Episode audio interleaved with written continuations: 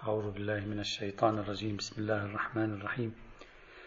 الحمد لله رب العالمين والصلاة والسلام على سيدنا ونبينا وحبيبنا محمد وعلى آله الطيبين الطاهرين.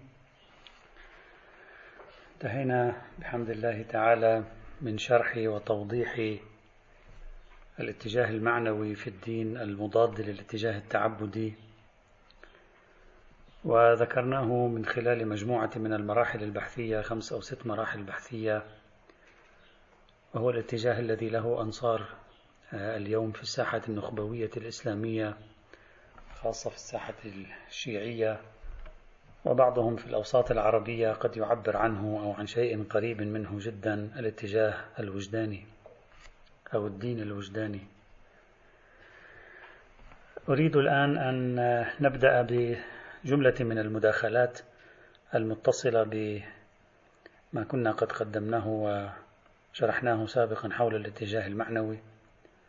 وهذه المداخلات بعضها سوف يكون لمزيد تفكيك للمفاهيم بعضها إشكال بعضها تصحيح لبعض الانتقادات التي وجهت إلى المعنويين إلى آخره.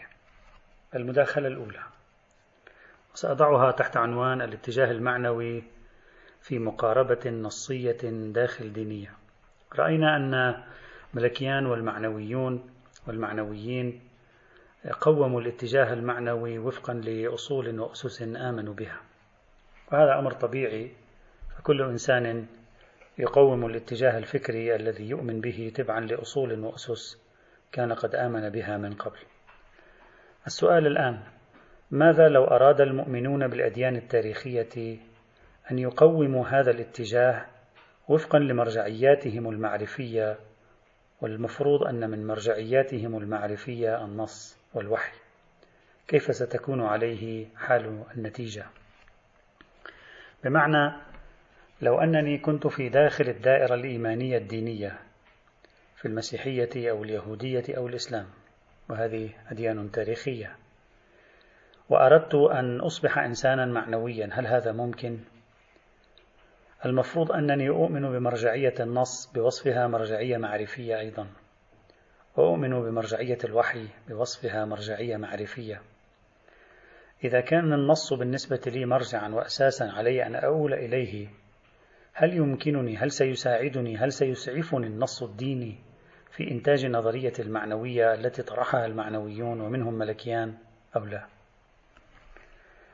أعتقد وأظن أن الجميع أو الأغلب ربما يوافقني في هذا الاعتقاد بأن الكثير جدا من نصوص الأديان لا أقل الأديان الإبراهيمية بوصفها أبرز الأديان التاريخية نصوص الكثير جدا من هذه الأديان واضحة أصلا في إفادة نقصان هذه النظرية نظرية الاتجاه المعنوي. مثلا إذا أخذنا على سبيل المثال القرآن الكريم القرآن يحوي في مئات من آياته حديثا عن التوحيد. وعن الله وعن وجوده وعن صفاته وأسمائه. هذه كلها قضايا خبرية حقيقية واضحة من النص القرآني أنه يتعامل معها كقضايا خبرية كوقائع خارجية لا يصوغها كرمزيات. أصلا المعنويون بأنفسهم لم يحاولوا أن يقرأوا النصوص الدينية قراءة معنوية لعله لأنهم يعرفون مسبقا أن أكثر النصوص الدينية لا تستطيع أن تتحمل القراءة المعنوية. واضحة هذه النصوص أنها تتكلم عن حقائق خارجية عن الله سبحانه وتعالى، عن وجوده، عن توحيده، عن صفاته، عن أسمائه، عن حقائق خارجية عينية.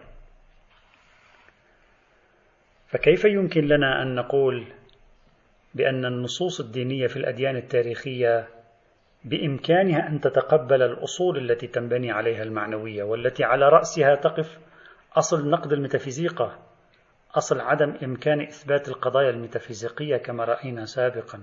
إذا لا يمكن أن يكون هناك وئام مع بين شخص يؤمن داخل الإطار الديني التاريخي وبين مشروع المعنوية. بل لو كان الأمر كذلك ما هي قيمة البعثة النبوية أصلاً؟ ما الذي أحدثه الإسلام إذا كان العرب هم أيضا يؤمنون بآلهة أخرى؟ هذا دين أيضا. وهذا الدين هم يعطيهم الرضا الباطني والسلامة والطمأنينة. كانوا يأخذون بيدهم حجرا يعبر عن الصنم وهم يسافرون يشعرون بالأمان والطمأنينة من خلاله. فما الذي جاء به محمد صلى الله عليه وعلى آله وسلم إذن؟ لو كان القصد هو البعد المعنوي فالبعد المعنوي موجود في سائر الأديان موجود في المسيحية قبله موجود في اليهودية قبله موجود في البوذية قبله باعتراف المعنويين. ما هذه الخصوصية الإضافية التي جاءت بها البعثة النبوية؟ لا قيمة لها حينئذ. إذا كانت تريد البعثة النبوية أن تطور البعد المعنوي هذا التطوير هل هو مرتبط بالبعد العقدي؟ الوجودي أو لا. إذا لم يكن مرتبطا بالبعد العقدي الوجودي أرجو أن يبين لنا المعنويون. كيف طورت الديانة الإسلامية على سبيل المثال البعد المعنوي منفصلا عن البعد الميتافيزيقي والعقدي؟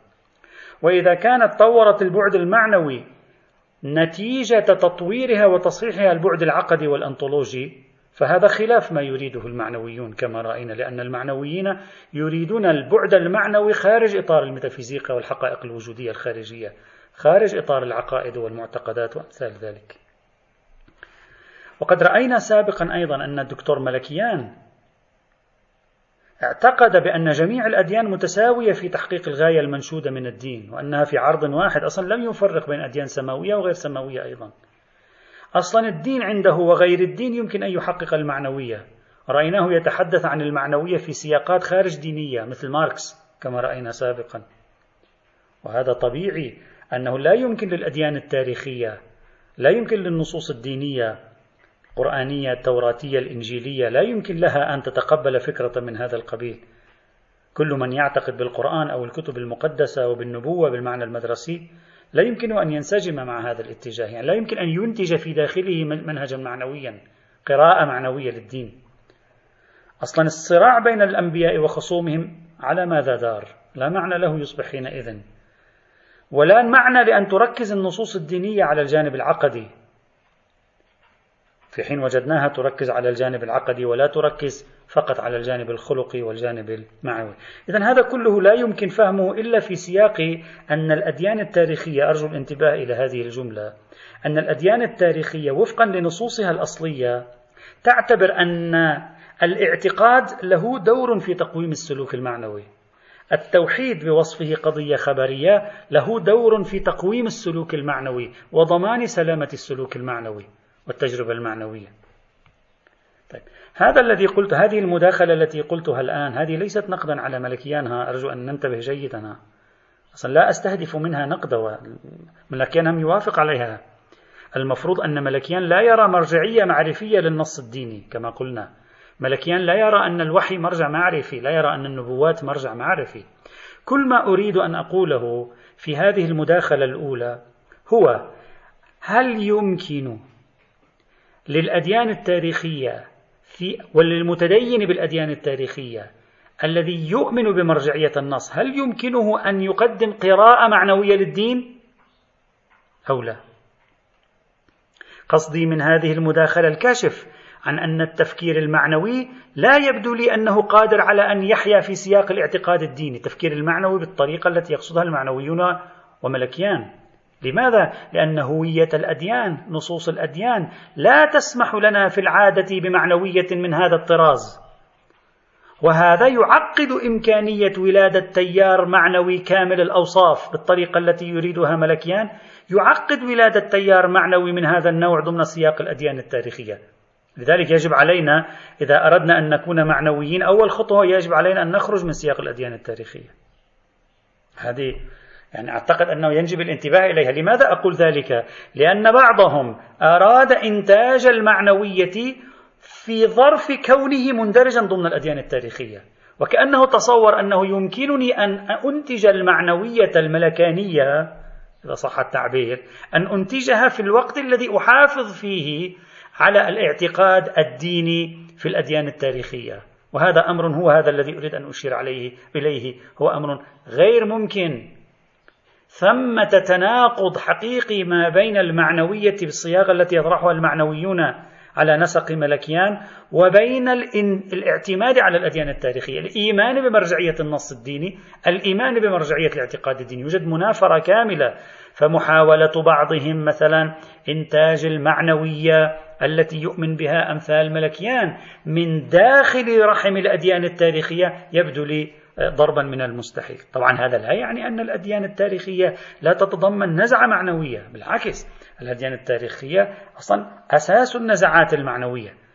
لا ما نريد أن نقوله أن الأديان تربط بين نزعتها المعنوية وسائر عناصرها. الأديان لا تفصل نزعتها المعنوية عن نزعتها الاعتقادية.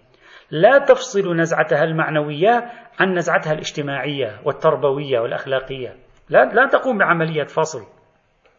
لا تفصل معنويتها عن سائر أجزائها بل هي تعتبر أن صلاح الإنسان وحاجة الإنسان للدين لا تقف عند حدود حاجته للمعنوية. الدين يلعب دورا أكثر من مجرد تلبية الحاجة المعنوية بالنسبة إليها. إذا المداخلة الأولى وهي ليست نقدا على ملكيان هي محاولة لتوضيح الأمر نقد على آخرين في الحقيقة. إنتاج المعنوية بصياغتها السائدة المعروفة اليوم من داخل رحم الأديان التاريخية في تقديري ضرب, ضرب من المستحيل. لا ينسجم الأمر.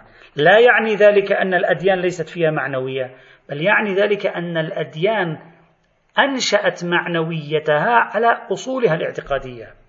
التوحيد بوصفه أصلا اعتقاديا له دور كبير في صياغة المعنوية وفق الرؤية الإسلامية. على أن توافق عليها؟ لا توافق عليها. بحث آخر. تكلم الآن توصيفا. هذه المداخلة الأولى.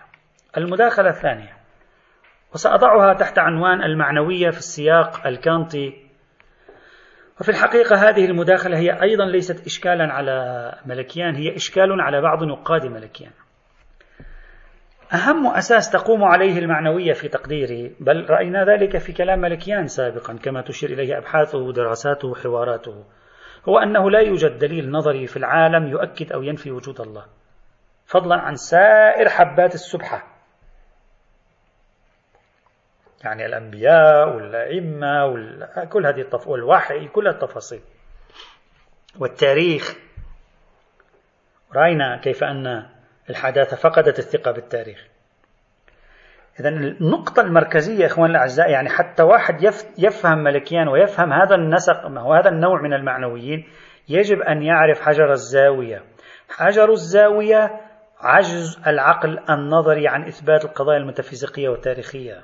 هذا حجر الزاوية. وهو ما كان يسميه عمانويل كانت تكافؤ الأدلة. يعني القضايا الميتافيزيقية لا يمكن أن يحقق إنسان نصرا فيها لا يمكن أن يحقق الإنسان فيها آه، يعني آه، توفيقا ساحقا على الخصوم إطلاقا. لو بقينا آلاف السنين ستبقى هذه القضايا أدلة ألف آه، بنفس قوة أدلة باء. الشيء ونقيضه يملك أدلة وما شاء الله هم الأدلة فيها عناصر قوة هم ما شاء الله فيها عناصر ضعف. ما تحسم النزاعات إطلاقا. هذا هو الأساس الفلسفي الذي تقوم عليه المعنوية كما رأينا أيضا سابقا. وهذا يعني أن الكثير من المحاولات النقدية التي سجلت على المعنويين من زاوية البناء مع تجاهل المبنى خطأ. ما معنى من زاوية البناء مع تجاهل المبنى؟ بمعنى المعنوي ما دام يسلك هذا المسلك لا يصح أن نرد عليه ونقول له يلزم على كلامك عدم التفريق بين المسلم والكافر. ويلزم على على كلامك عدم التفريق بين المؤمن والملحد. ويلزم على كلامك أنه الإسلام ليس فيه خص بكل بساطة سيقول لك نعم فليكن كذلك.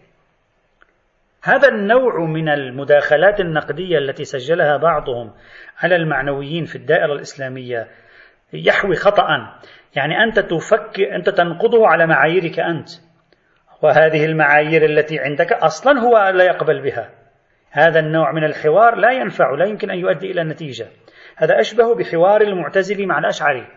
كلما قال له الأشعري يلزم من كلامك أن يكون الله ظالم قال له فليكن لأن ما الظلم الذي يفعله الله هو العدل.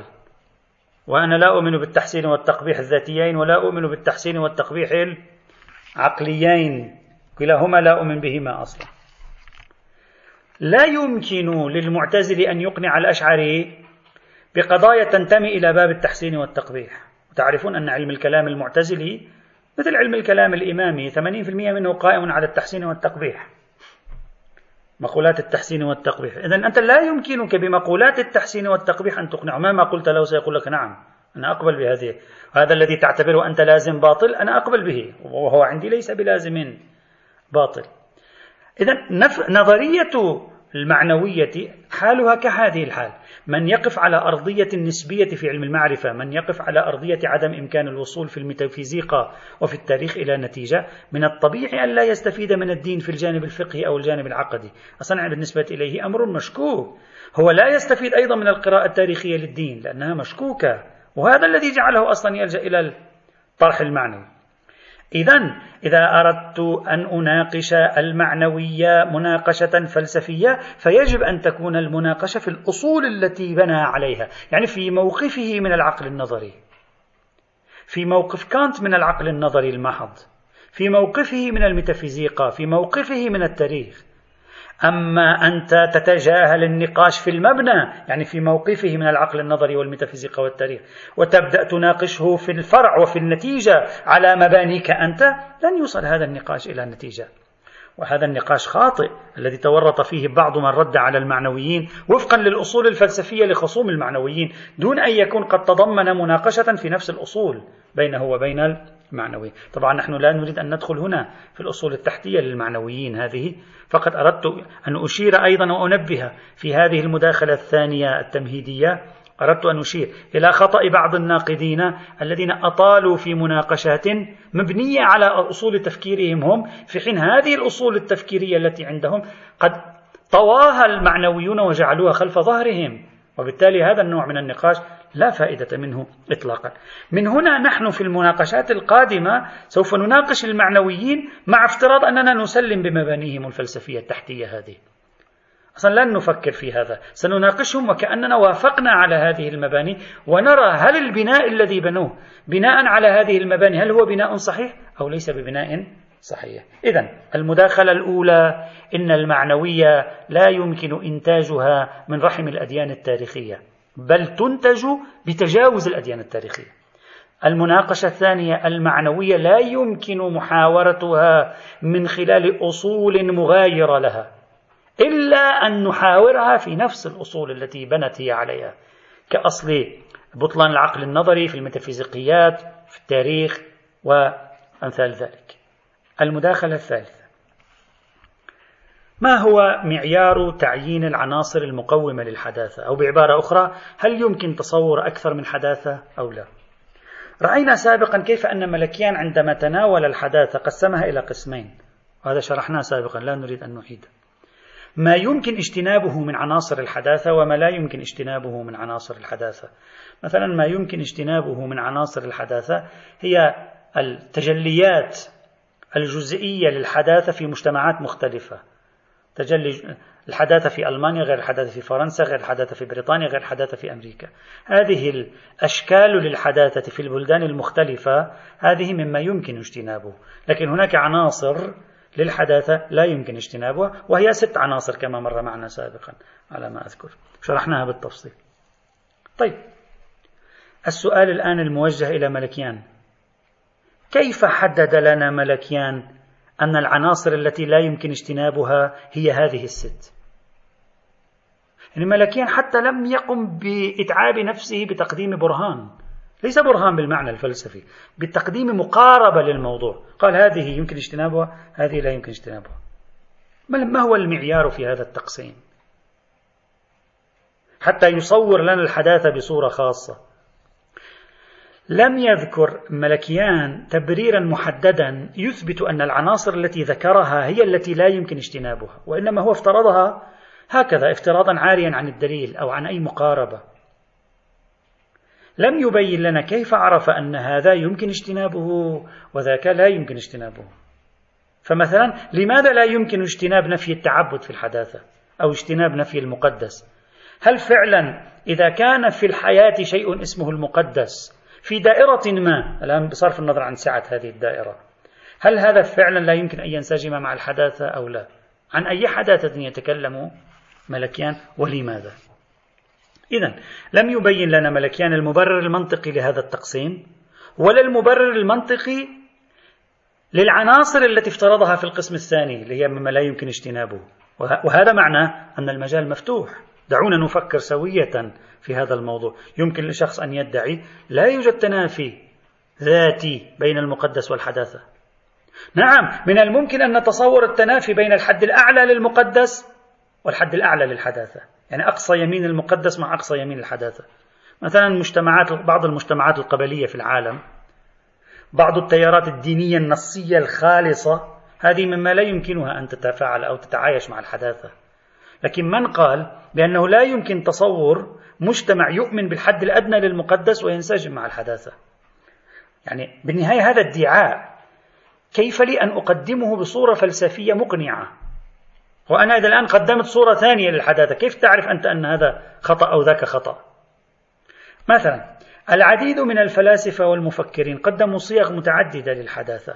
بعضها كان يتوالم مع الدين مثلا على سبيل المثال لا أريد أن أطيل في هذا الموضوع الفيلسوف المغربي المعاصر الدكتور طه عبد الرحمن قدم صيغة الحداثة صيغة حداثة دينية واعتبر أن هذه الحداثة يمكن حداثة ورأى أن هذا في توفيق فيما بينها وبين القيم الدينية خاصة لماذا أقول ذلك؟ خاصة أن ملكيان اعتبر المعنوية لها رتب ومراتب والأديان أيضا اعتبر لها رتب ومراتب قدم لها ثلاث قراءات قراءة التقليدية والقراءة السلفية والقراءة التجديدية كما شرحنا سابقا. لماذا لا يمكن لبعض مدارس الفهم التجديدي والقراءة التجديدية أن تنتج لنفسها حداثة تقوم على مرجعية العقل مع قدر بحد أدنى من المقدس والتعبد؟ لماذا هذا لا ينبغي أن أسميه حداثة؟ عن أي حد أنا هل هل معيار الحداثة التاريخ أو التحليل النظري؟ التاريخ أو التحليل النظري، يعني إذا أنا أخذت مثلا مثلا على سبيل المثال المشائين المشائين في الفلسفة العقلية الإسلامية، لماذا لا أستطيع أن أعتبرهم نسخة قادرة على التوافق مع الحداثة؟ بشيء من التطوير في المدرسة المشائية المتفاعلة أبعد الحدود مع العقل، لماذا لا أستطيع أن أعتبرها مدرسة قابلة لأن تتجاوب مع الحداثة. وأين المشكلة فيها؟ لم أجد في حدود تتبعي لم أجد أن ملكيان بذل جهد لتلمس هذا الموضوع وأن يقدمه لنا بطريقة إثباتية. لا ثبوتا لا أدري. إثباتا أتكلم. أطلق الكلام. وجعل جميع المدارس الدينية على خصام مع الحداثة. لماذا؟ مثلا لأنها تؤمن بكلية المقدس. في الجملة. أيضا ملكيان يعتبر أن زوال الميتافيزيقا والقراءة الشمولية للوجود هي من العناصر المقومة للحداثة كما رأينا. لا أدري هل كل التاريخ الفلسفي والعلمي في الغرب يوافق على أن الحداثة لا بد فيها من وقف الاعتقاد بوجود الله؟ يعني فعلا الاعتقاد بوجود الله يعطل إمكانية ولادة الحداثة؟ لا أدري. لماذا زوال الميتافيزيقا من مقومات الحداثة؟ أي مشكلة أن يكون الإنسان يؤمن بوجود الله لا يؤمن بالنبوات لا يؤمن بالديانات يؤمن بوجود الله يؤمن بالميتافيزيقا وفق أصول عقلية عنده ولكنه يكون مندمجا مع الحداثة وين المشكلة؟ هل حقا كل الحداثة في العالم جاءت في سياق التشكيك بالميتافيزيقا؟ لا أدري أصلا المعروف تاريخيا أن من أصل ونظر وبنى عصر الأنوار وعصر الحداثة متدينون كانوا. لا أقول جميعا لكن جزء منهم كان متدينا معتقدا بالميتافيزيقا بشكل من الأشكال. لا أريد أن أقول معتقد بالشرائع معتقد بالأديان التاريخية بالمعنى الحرفي للكلمة. إذا ما أريد أن أوصله من رسالة في هذه المداخلة الثالثة أن ملكيان صاغ حداثة بتصوره هو. ولم يقدم الحداثة في قراءتها التاريخية رغم أنه عندما تكلم عن مآلات الدين ومستقبليات الدين رأيناه يتحدث عن الحداثة بواقعها الخارجي ويقول الدين لا يمكنه أن يبقى في ظل وجودها. أضف إلى ذلك ملكيان لا يقبل بفكرة جوهر الدين بمعنى القاسم المشترك بين الأديان كما رأينا سابقا لماذا؟ لأنه يعتبر أن هذا المفهوم له علاقة بمفهوم الماهية والذات بالمعنى الفلسفي الأرسطي هذا شرحناه سابقا وهو يرفض ذلك طب أنا الآن أريد أن أعيد السؤال بنفسه هل للحداثة عناصر مقومة بالمعنى الذاتي والجوهري؟ أو أن هذه العناصر التي عبر عنها هو بأنها مقومة لا يمكن اجتنابها ليست إلا القواسم المشتركة بين تجارب المجتمعات الحدثية في العالم بعد حذف ما به الامتياز. بناء عليه هذه المقومات ليست سوى عناصر تلاقي بين التجارب ليست مجوهرة لمفهوم الحداثة. وهذا يفتح الطريق على إيجاد تعديل وأشكال جديدة للحداثة أيضا. إذا كانت الحداثة في التجربة الفرنسية غائبة تماما عن الدين وعن الله الحداثة في التجربة الأمريكية على صلة بالدين والميتافيزيقا ليست غائبة. فلماذا اعتبرت الميتافيزيقا حذفها تماما نقيض للعقل الحداثي؟ خلاصة الملاحظة هذه. إن ملكيان لم يوضح لنا لماذا لم تكن نسبية الأخلاق من مقومات الحداثة بينما زوال المقدس من مقومات الحداثة. لم يقل لنا. لماذا لم يكن ترك المعنويات من مقومات الحداثة بينما ترك العقائد من مقومات الحداثة؟ هل مرجعه كان الواقع التاريخي والمعاصر؟ هو يقرأ واقع خارجي؟ والواقع الخارجي لا يثبت مطلقات. أو مرجعه صورة نظرية منحوتة ومبرهنة فلسفيا؟ ولم يقدمها لنا بهذه الطريقة. ثمة خلل في لا أقل دعوني أقول ثمة خلل في كيفية عرض ملكيان للحداثة في عناصرها المقومة التي لا يمكن اجتنابها وعناصرها غير المقومة. وتحتاج القضية إلى تعديل في الصياغة. سنرى فيما بعد كيف يمكننا أن نطور الصياغة آه، في هذا السياق. إذا هذه المداخلة الثالثة. المداخلة الرابعة. لا أريد أن أطيل في هذه المداخلة التي أضعها تحت عنوان الغاية من التدين أو جوهر الدين بالتعريف بتعريف ملكيان له. الغاية من التدين ونتائج التدين. لا أريد أن أطيل في هذا الموضوع لأن هذا الموضوع تحدثنا عنه بقدر مقبول في كتاب شمول الشريعة. عندما كنا نناقش كل من المهندس مهدي بازرقان والدكتور عبد الكريم سروش ومحمد مجتهد شبستري في ما يتعلق ببحث توقعات البشر من الدين وما شابه ذلك. لكن أنا أريد أن أسأل سؤالا. كيف نعرف أن رفع الآلام بالمعنى الذي شرحه ملكيان كيف نعرف أن رفع الآلام هو جوهر الدين؟ بمعنى التدين. واضح جدا أن ملكيان اعتمد هنا على طريقة دعوني أسميها طريقة الحاجة. كل مساحة في الحياة وجد ملكيان أن للدين بديلا فيها يعني يوجد من, من يقوم مقامه. اعتبرها ليست من جوهر الدين وليست من غايات الدين. كل مساحة في الحياة وجد أن لم يجد أن للدين بديلا فيها اعتبرها من جوهر الدين. هذا معناه أن جوهر الدين غاية الدين محل الدين معياره ما هو؟ وجود البديل وعدم وجود البديل. يعني إذا أردنا أن نحلله. إذا في بديل يقوم بدور الدين في المساحة ألف إذا هذه المساحة ليست جوهر الدين ما له علاقة الدين فيها.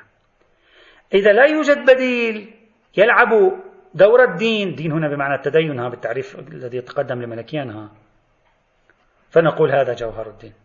هذه الطريقة في المعالجة التي تقوم على روح نظرية توقعات البشر من الدين في تقديري ليست صحيحة. الصحيح أن نعيد إنتاج المعيار. نقول كل موضع أجد التدين فيه منتجا فهذا يعني أن هذا غاية للدين. كل موضع أجد التدين فيه غير منتج لا يقدم شيئا فهذا معناه أن التدين أن هذه المساحة ليست جزءا من الدين.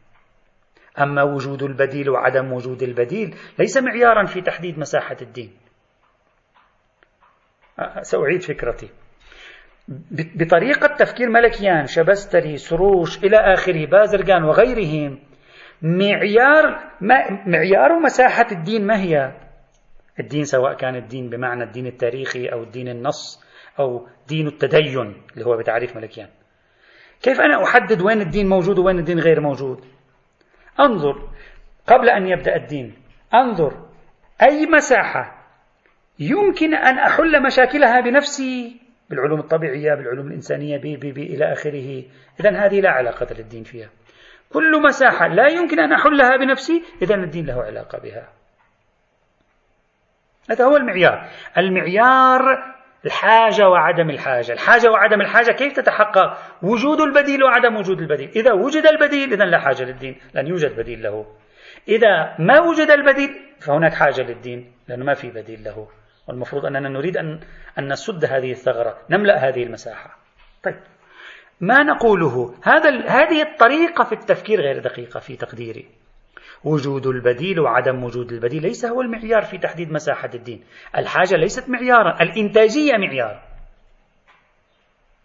الإنتاجية معيار. يعني هذا الدين إذا وجدته في المساحة ألف يقدم نتائج. إذا أقول هذه المساحة مساحة دينية. مساحة مساحة تدينية بتعرف بتعرف. يعني ما في مشكلة أن أقحم الدين فيها.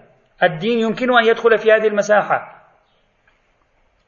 وإلا لنا أن نسأل ملكيان إذا كان للدين بديل في مجال التنظيم الاقتصادي مثلا لماذا لا نقول الإنسان لديه خياران لتحقيق الضبط الاقتصادي الدين وبديله؟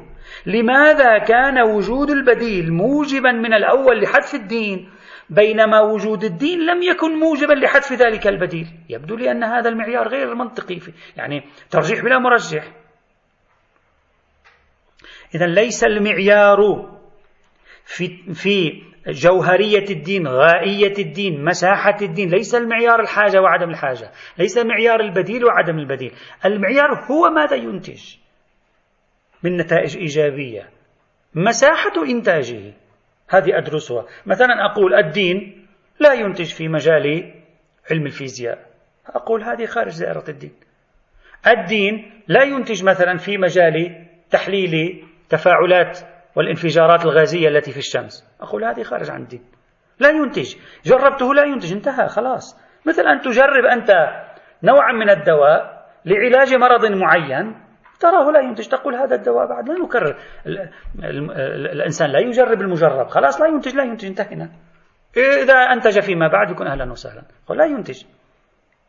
أما لا ينتج نتيجة ونتيجة مقبولة ولأنه يوجد بديل له أقول لا. الدين لا علاقة له بهذه القضية. هذا غير منطقي. بناء عليه لا يهمني تحديد جوهر الدين وغاية الدين. حتى هذا المفهوم أنا لا أريده. بل يهمني تحديد مساحة النشاط الديني. قدرة الإنتاجية للدين في حياة البشر. الدين لو فسرته بالنصوص أو فسرته بالشروح أو فسرته بالتجارب التدينية الدين هو المساحة التي يترك فيها أثرا إيجابيا. سواء كان له ما يشاركه أو لا. وهذا ما ينتج. أرجو الانتباه جيدا لهذه الجملة. تهشيم حصرية الدين لا يساوي تحييد الدين. يعني ليش أنت متصور دائما الدين لا يكون أقبل به إلا إذا كان هو الوحيد في بابه؟ وليش؟ خلي يكون في آه، آه، آه، ثلاث أربع خيارات. والدين هو أحد هذه الخيارات. وين المشكلة؟ إذا تهشيم حصرية الدين لا يساوي تحييد الدين ليس من الضروري لكي يكون للدين وجود أن لا يكون له بديل. ليش هذه الذهنية الحصرية الانحصارية الإطلاقية؟ نحن هنا لا نتكلم عن وجوب الدين لا نتكلم عن تعين الأخذ بالدين نحن نتكلم عن شرعية الدين عن وجود بالدال الدين عن مقبولية الدين. وهذا كاف. أضف إلى ذلك. مقاربة ملكيان في تعامله مع الدين. طبعا ليس فقط ملكيان كثير من المفكرين المعاصرين آه، في تعاملهم مع القضية الدينية ومنهم بعض الأسماء التي ذكرتها قبل قليل. مقاربة ملكيان وأمثال ملكيان من المعنويين وغير المعنويين للدين في تقديري هي مقاربة براغماتية ليست مقاربة محايدة. هو يذهب نحو الدين إذا احتاجه يتركه حيث لا يحتاجه. حيث لا يحتاجه يعني حيث لا يحتاجه يعني حتى لو يمكن أن ينفعه لا لا حتى لا أريدك. أنا أنا آخذ بالبديل. وهذا معناه أن ملكيان لاحظوا معي جيدا لا يملك أي دليل على أن قادم الأيام ومستقبل الأيام لن يأتي بتطور العلوم البشرية بحيث تسد تلك الثغرة التي يملأها الدين المعنوي اليوم. يعني كيف لملكيان أن يثبت أمرا مستقبليا من هذا النوع؟ يعني خلينا نوضح أكثر. كيف يمكن لعل العلوم الطبيعية والإنسانية تتطور بعد خمسين سنة أو مئة سنة. هذا الألم الوجودي الذي كان يتكلم عنه ملكيان تسد ثغرته بهذه العلوم. تستطيع هذه العلوم أن تعالج هذه الأزمة عند الإنسان. إذا كان كذلك لم يعد هناك حاجة للدين أصلا. أصلا الدين المعنوي ينتهي كليا. يعني ملكيان بمجرد أن تقوم اليوم العلوم البشرية بسد ثغرة الآلام المعنوية سوف يترك الدين كله بما فيه الدين المعنوي وفقا لمعياره في توقعات البشر من الدين. وهذا يعني أن نظرية المعنوية التي يقدمها ملكيان ليست إلا حل مؤقت للعلاقة بين الدين والحداثة ليست حلا فلسفيا. هو حل مؤقت إلى أن يعالج الإنسان الأزمات التي يعالجها الدين. ولم يقدم لنا ملكيان دليلا فلسفيا على أن الإنسان غير قادر على معالجة الأزمات التي يعالجها الدين. فإذا الاتجاه المعنوي اتجاه مؤقت لا يقدم مقاربة فلسفية ذات طابع عام وبالتالي غاية ما يمكن أن أن يتعامل مع الدين انتفاعا براغماتيا أقول الآن أنا أتعامل مع الدين هكذا. غدا إذا استطاعت العلوم الطبيعية والإنسانية أن تحل هذه المشكلة أنا حتى الدين المعنوي هذا ينتهي. إذا هذه ليست مصالحة بين الدين والحداثة في الحقيقة. إذا أردنا أن نفهمها بطريقة أعمق. إذا المداخلة الرابعة إن الطريقة التي دخل فيها ملكيا وغيره في تحديد مساحة الدين تحديد ما هو جوهر الدين تحديد ما هو الحاجة إلى الدين المعيار الذي دخلوا ليس دقيقا. المعيار ليس هو الحاجة ليس هو وجود البديل وعدم وجود البديل. المعيار هو مديات الإنتاجية في الدين في تأثيرها على هذه المساحة أو على تلك المساحة سواء كان يوجد بديل أو لا سواء كان هناك حاجة حصرية أم لم تكن هناك حاجة حصرية. فالتفكير البراغماتي حينئذ في الدين لن يكون تفكيرا صحيحا في تقديري خاصة لماذا أنا أشير إلى فكرة البراغماتية؟ لأن ملكيان بطبيعته منحاز لأصالة الأخلاق وهو لا يحب التفكير البراغماتي. في لذلك أنا أذكر هذه المداخلة. هذه المداخلة جعلته أصلا مشروعه يتحول في تقديري أشبه ما يكون بمشروع براغماتي لا أكثر ولا أقل. ملكيان لا يحب مثلا الأخلاق الدينية لن يقول الأخلاق الدينية أخلاق براغماتية لأجل الجنة ولأجل النار ولأجل المصالح. الإنسان الأخلاقي هو إنسان يعمل بالأخلاق للأخلاق لا لأجل مصالح من وراء الأخلاق. وهذا تكلمنا عنه إذا الإخوة يذكرون عندما كنا نتكلم في بحث فقه المصلحة عن تبعية الأحكام المصالح والمفاسد الدنيوية في هذا السياق. المداخلة الخامسة يأتي إن شاء الله تعالى. الحمد لله رب العالمين.